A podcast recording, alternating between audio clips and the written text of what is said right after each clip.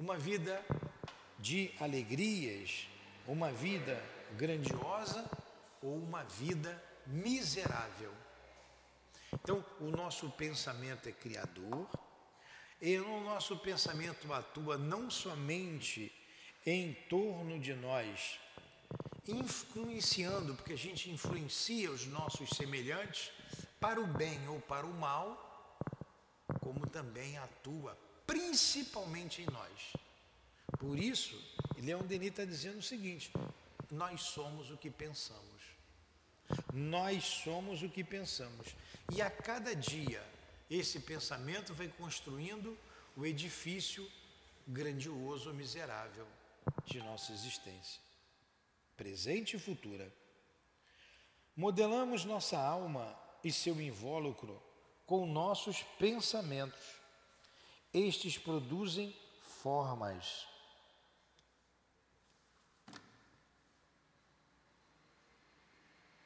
Imagens e que se imprimem na matéria sutil de que se compõe o corpo fluídico. Então, os nossos pensamentos, eles produzem formas e imagens que vai é, imprimir, imprimir-se em nosso corpo sutil, no perispírito.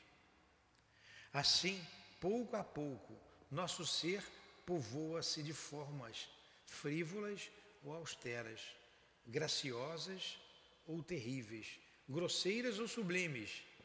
A alma se enobrece, reveste-se de beleza ou de uma atmosfera de feiura. Então, os espíritos olham para a gente, eles nos identificam, eles sabem quem nós somos e eles sabem porque nós pensamos continuamente. Ninguém deixa de pensar. Como todo ser vivo precisa respirar e ninguém fica sem ar, nós temos, nós seres humanos, pensamos continuamente. Então, de que tipo é o meu pensamento?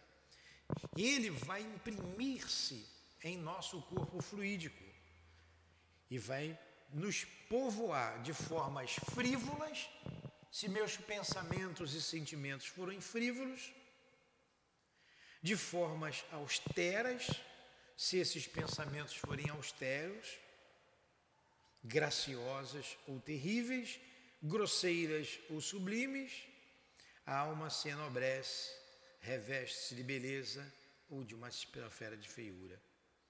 Não há assunto mais importante que o estudo do pensamento de seus poderes, de sua ação. Olha o que Leon Denis afirma aqui: não há estudo mais importante que o estudo do pensamento. Os seus poderes.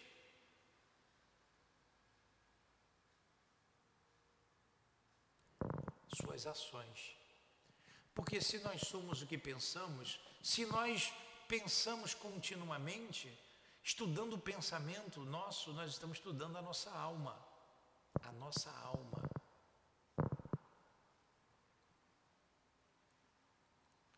Ele é a causa inicial de nossa elevação ou de nosso rebaixamento. Ele prepara todas as descobertas da ciência, todas as maravilhas da arte, mas também todas as misérias e todas as vergonhas da humanidade. Segundo a impulsão que lhe é dada, ele funda ou destrói instituições, como impérios, caracteres como consciências. Então, o pensamento é fundamental. Ele prepara todas as belezas do mundo no campo da música, no campo das artes, mas também no campo das misérias, no campo das vergonhas da humanidade. Segundo a impulsão que lhe é dada, ele funda ou destrói instituições. Olha só, o pensamento a força do pensamento funda instituições, como nós fundamos essas, ou destrói instituições.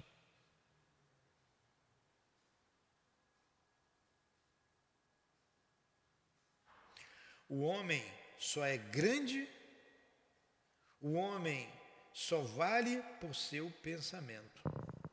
O homem só é grande e só vale pelo seu pensamento. Então, nós somos o que pensamos. Nós somos o que pensamos. Por isso temos que cuidar do nosso pensamento. A gente só fala, primeiro pensa. A gente só age depois que pensa. Por ele, suas obras brilham e se perpetuam através dos séculos. O espiritualismo experimental, o que é o espiritualismo experimental? A doutrina espírita, muito melhor que as doutrinas anteriores, permite-nos captar, compreender toda a força de projeção do pensamento. Ele é o princípio da comunhão universal. Olha, o pensamento é o princípio da comunhão universal, é o universo inteiro. E o pensamento se propaga no éter, ele vai a distâncias imensuráveis. Ele vai a todos os planetas. Ele vai a qualquer galáxia, desde que eu pense nela.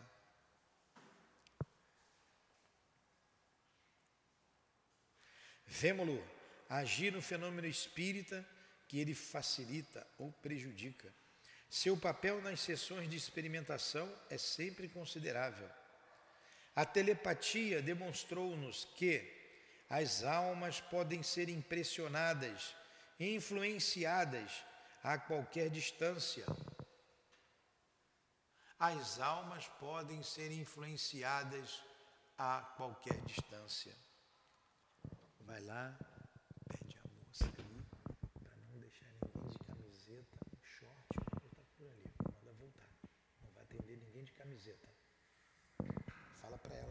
moça que está lá. Vocês desculpem aqui, nós estamos aqui na nossa casa de amor e atendemos a obra social e se a gente não é, ser rígido com a disciplina, vira bagunça. Não há assunto, vamos lá, vemos agir no fenômeno espírita que ele facilita ou prejudica. Seu papel nas sessões de experimentação é sempre considerável. A telepatia mostrou-nos que as almas podem ser impressionadas, influenciadas a qualquer distância. É o meio de que se servem as humanidades do espaço para se comunicar entre si através das imensidões siderais. Em qualquer campo das atividades sociais, em todos os domínios do mundo visível ou invisível, a ação do pensamento é soberana. No mundo visível ou invisível, a ação do pensamento é soberana. E não deixa de ser assim, repitamo-lo, em nós mesmos e sobre nós mesmos, modificando constantemente nossa natureza íntima. Então, ele, agindo sobre nós, muda a nossa natureza íntima. Muda a nossa natureza íntima. Nós vimos ali que ele, ele é imprimido em nosso corpo fluídico e ele nos mostra realmente quem nós somos. Né? As vibrações de nossos pensamentos, de nossas palavras, renovando-se em um sentido uniforme, expulsam de nosso envoltório os elementos que não podem vibrar em harmonia com eles. Atraem elementos similares que acentuam as tendências do ser. Uma obra muitas vezes inconsciente se elabora. Mil operários misteriosos trabalham na sombra, nas profundezas da alma. Todo um destino de, se esboça. Em sua ganga, o diamante oculto se depura ou se ofusca. Então, olha só o pensamento que faz. As vibrações de nossos pensamentos, de nossas palavras, renovando-se em um sentido uniforme, expulsam de nosso envoltório os elementos que não podem vibrar em harmonia com eles. Então, se você pensa coisa boa, se você fala coisa boa, se você assiste coisa boa, se você lê coisa boa e elevada, não há harmonia com as coisas ruins. Então a gente tem que buscar sempre renovar-se, a renovação dos nossos pensamentos, para que ele expulse dos nossos envoltórios os elementos que não podem vibrar em harmonia com eles a gente tem o Evangelho de Jesus norteando as nossas, as nossas vidas. Atraem elementos similares que acentuam as tendências do nosso ser. Nós vamos atrair elementos similares para, com nossos pensamentos. Uma obra, muitas vezes inconsciente, se elabora. O que, significa isso? De acordo com nosso, com o teor dos nossos pensamentos, se elabora a obra em nós. Operários misteriosos trabalham na sombra, nas profundezas da alma. Todo um destino se esboça. Sua ganga, em sua ganga, o diamante oculto se depura ou se ofusca.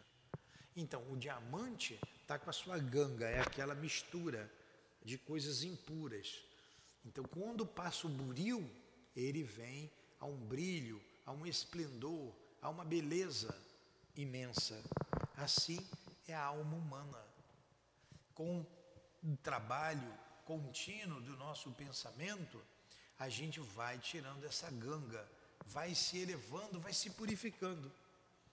Se meditarmos sobre assuntos elevados, sobre a sabedoria, o dever, o sacrifício, nosso ser se impregna, pouco a pouco, das qualidades do nosso pensamento. Aí você pode meditar sobre essas coisas, sobre a sabedoria, sobre o amor, sobre o dever, sobre o próprio pensamento. Você vai se impregnando desse tipo de meditação. Eis porque a prece improvisada ardente, o impulso da alma em direção às potências infinitas tem tanta virtude. Nesse diálogo solene do ser com sua causa, o influxo do alto nos invade e sentidos novos despertam. A incompreensão, a consciência da vida se amplia e sentimos melhor do que possamos exprimi-lo.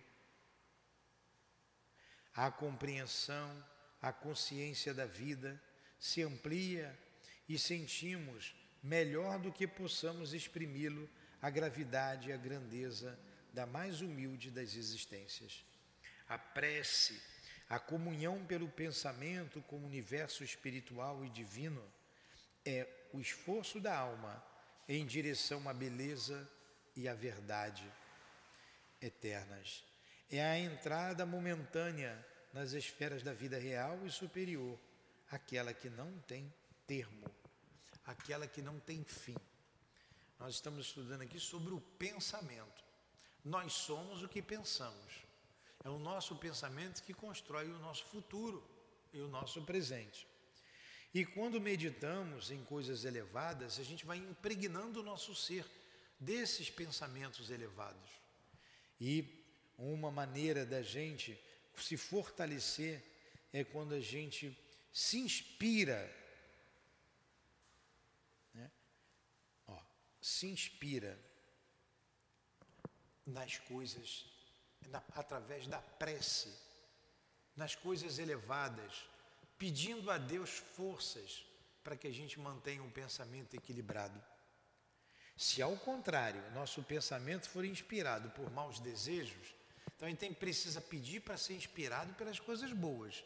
Se a gente for inspirado, aí entram os espíritos sedutores, pelos maus desejos, pela paixão, pelo ciúme, pelo ódio, as imagens que ele cria se sucedem e se acumulam em nosso corpo fluídico e o entenebrecem. Assim, podemos, à vontade, fazer luz ou sombra em nós. É o que afirmam tantas comunicações de além-túmulo. Então, quem é que faz a luz em nós? Nós mesmos. Senhor, me dê a tua luz. Senhor, me dê a tua paz. Mas a paz é minha, eu é que tenho que fazer a paz brotar de mim. Eu é que tenho que fazer a luz brotar em mim. Jesus não disse: Vós sois deuses, faça brilhar a vossa luz. Então, a luz do Cristo é a luz dele. E como é que eu vou fazer brilhar a minha luz? Trabalhando meus pensamentos, meus sentimentos, buscando a elevação desses pensamentos.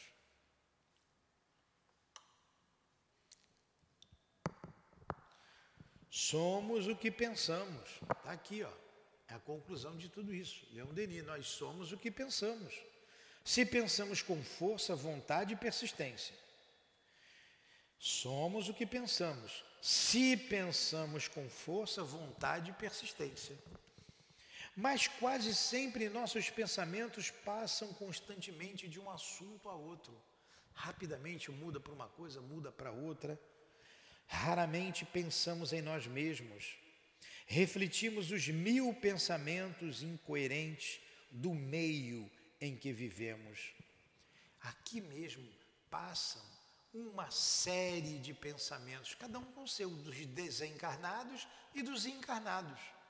E se eu não pensar com força, com vontade, como ele disse ali, com persistência, eu acabo assimilando e pensando o que os outros estão pensando e vai de acordo com o meu caráter, assimilar tal ou qual pensamento. E eu deixo de me conhecer, passo a conhecer mais os outros do que a mim mesmo. Ó, raramente pensamos em nós, refletimos os mil pensamentos incoerentes do meio em que vivemos.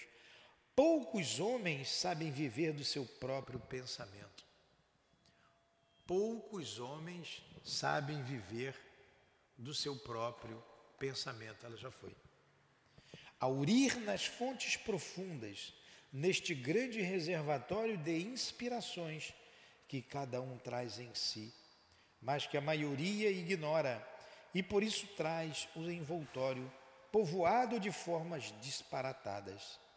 Seu espírito é como uma casa aberta a todos os passantes. As luzes do bem e as sombras do mal ali se confundem, um perpétuo caos. Então vamos ver lá como é que nós estamos, como é que nós pensamos. Olha só, vou ler de novo. Poucos homens, poucos homens sabem viver de seu próprio pensamento. Entendeu isso? Você vive mais o pensamento dos outros do que o teu. Poucos homens sabem viver o seu próprio pensamento. Aurir nas fontes profundas. O que é aurir? Se alimentar, buscar nas fontes profundas, neste grande reservatório de inspirações que cada um traz em si, mas que a maioria ignora então a gente busca inspiração em nosso anjo da guarda, em nossos guias, através da prece, através das nossas elevações.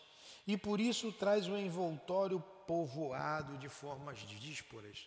Então, como a gente pensa uma porção de coisas e o que a gente pensa vai impregnando no nosso envoltório fluídico, a gente acaba tendo um envoltório cheio de marcas que não são nossas. Há pensamentos que a gente agasalha dos outros. Seu espírito é como uma casa aberta a todos os passantes. Olha como isso é importante. Seu espírito é como uma casa aberta a todos os passantes. As luzes do bem e as sombras do mal ali se confundem em um perpétuo caos. As luzes do bem e as sombras do mal ali se confundem em perpétuo caos. Por quê? Porque você não pensa com veemência, você não pensa com firmeza, com persistência, com vontade. Aí você deixa se impregnar pelos pensamentos dos outros, às vezes bons, às vezes ruins. Você vê uma notícia ruim de um crime no jornal, na televisão, vê uma cena de sexo, vê uma cena bruta, você vivencia aquilo, você acaba impregnando o seu corpo espiritual daquela imagem. Daqui a pouco você vê uma cena de bondade, de elevação, de leveza, você impregna também aquilo daquelas cenas. E fica um caos dentro de você, coisas boas e coisas ruins. O que, que eu tenho que fazer? Com vontade, com força, buscar dentro de mim, buscar no meu guia pensamentos de elevação. Não deixar que, por exemplo, essas imagens que eu vi se impregnem em meu perispírito. Eu procurar não ver, não buscar as coisas ruins e degradantes que as paixões vis mostram a todo momento. Antes de tudo, é necessário aprender a controlar nossos pensamentos, a discipliná-los antes de tudo, é necessário controlar o nosso pensamento, aprender a controlar nossos pensamentos, a discipliná-los, a imprimir-lhes uma direção precisa, um objetivo nobre e digno. Então, se vir um pensamento ruim na minha cabeça, eu tiro. Sai da minha cabeça, eu não quero saber disso. Jesus me ajuda, meu anjo da guarda, meu protetor, me ajude a pensar corretamente, me fortaleça, não me deixe ser influenciado por esse tipo de pensamento. Afasta-me do mal. Agora tem que fazer com firmeza. Eu preciso fazer isso com vontade. Ó, antes de tudo é necessário aprender a controlar os pensamentos. Eu estou controlando. Comecei a ficar com raiva de você eu tenho que controlar. Eu não posso jogar ódio em você, porque se eu jogar em você, eu estou também impregnando o meu perispírito, o teu e o meu. Se você permitir ser, se permitir ficar com raiva também. Discipliná-los, quer ter disciplina, imprimir-lhes uma direção precisa, um objetivo nobre e digno. O controle dos pensamentos leva ao controle dos atos. Isso é uma verdade. O controle do pensamento leva o controle dos atos. Porque você só age depois que você pensa. Normalmente a gente age por impulso. Mas se você pensa bem, o seu impulso de ação será uma ação generosa. Então eu tenho que disciplinar. A causa é o pensamento. A causa está em mim, na alma. Pois se uns são bons e outros serão, outros o serão. Né? Se o meu pensamento são bons, as minhas ações serão boas. E, igualmente, e toda a nossa conduta será regulada por um encadeamento harmônico.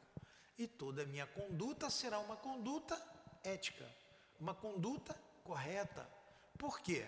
Porque eu estou vigiando, controlando, disciplinando o meu pensamento. Lembrando, somos o que pensamos. Nós somos o que pensamos. Às vezes, notamos uma contradição impressionante entre os pensamentos. Vem um pensamento bom, vem um pensamento ruim, coisas contraditórias. Às vezes a gente luta, briga com a gente mesmo, pensando, lutando contra pensamentos. Às vezes notamos uma contradição impressionante entre os pensamentos, as produções escritas e os atos de certos homens, e somos levados por esta contradição mesmo a duvidar de boa fé de sua sinceridade. Olha aí. Vamos ler de novo. Às vezes, notamos uma contradição impressionante entre nossos pensamentos. As produções escritas e os atos de, de certos homens, e somos levados por esta contradição, mesmo a duvidar de boa fé de sua sinceridade. É o que ele está dizendo, aquilo que nós falamos. As coisas que você lê, as coisas que você vê, as atitudes que você vê de um homem, um crime, uma coisa ruim.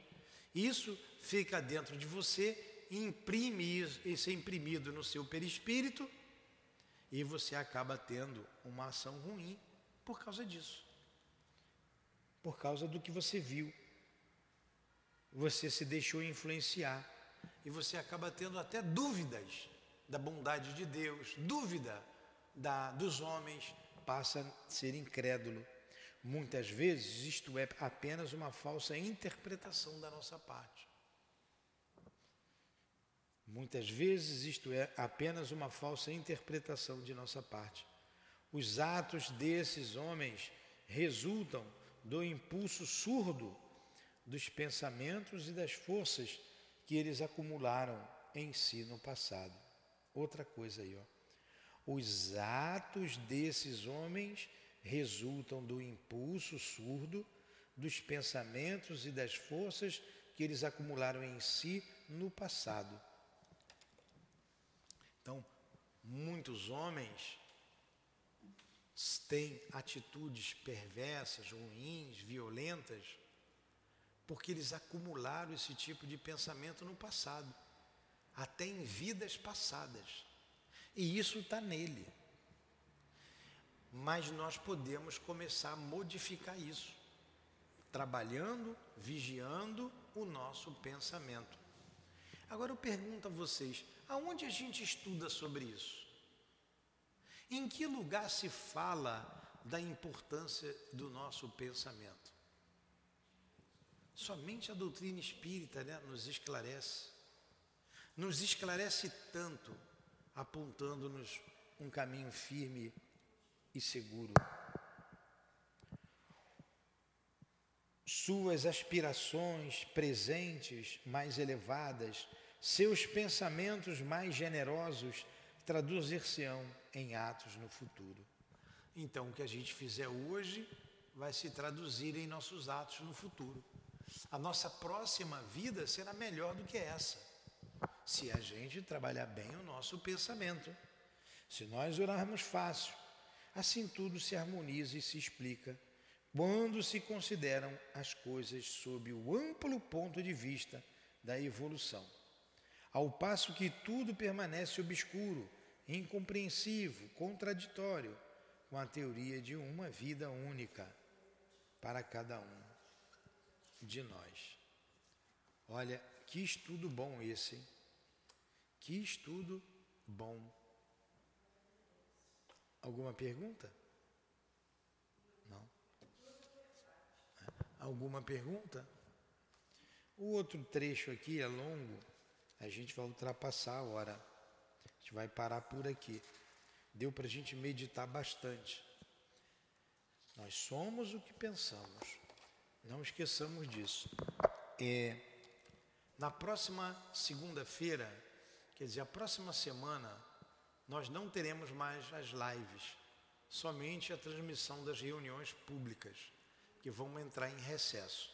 Então, esse é o último estudo que fazemos esse ano, aqui do livro das obras de Leão Denis. Estamos estudando o livro Problema do Ser e do Destino. O ano que vem a gente continua aqui nesse ponto sobre o pensamento.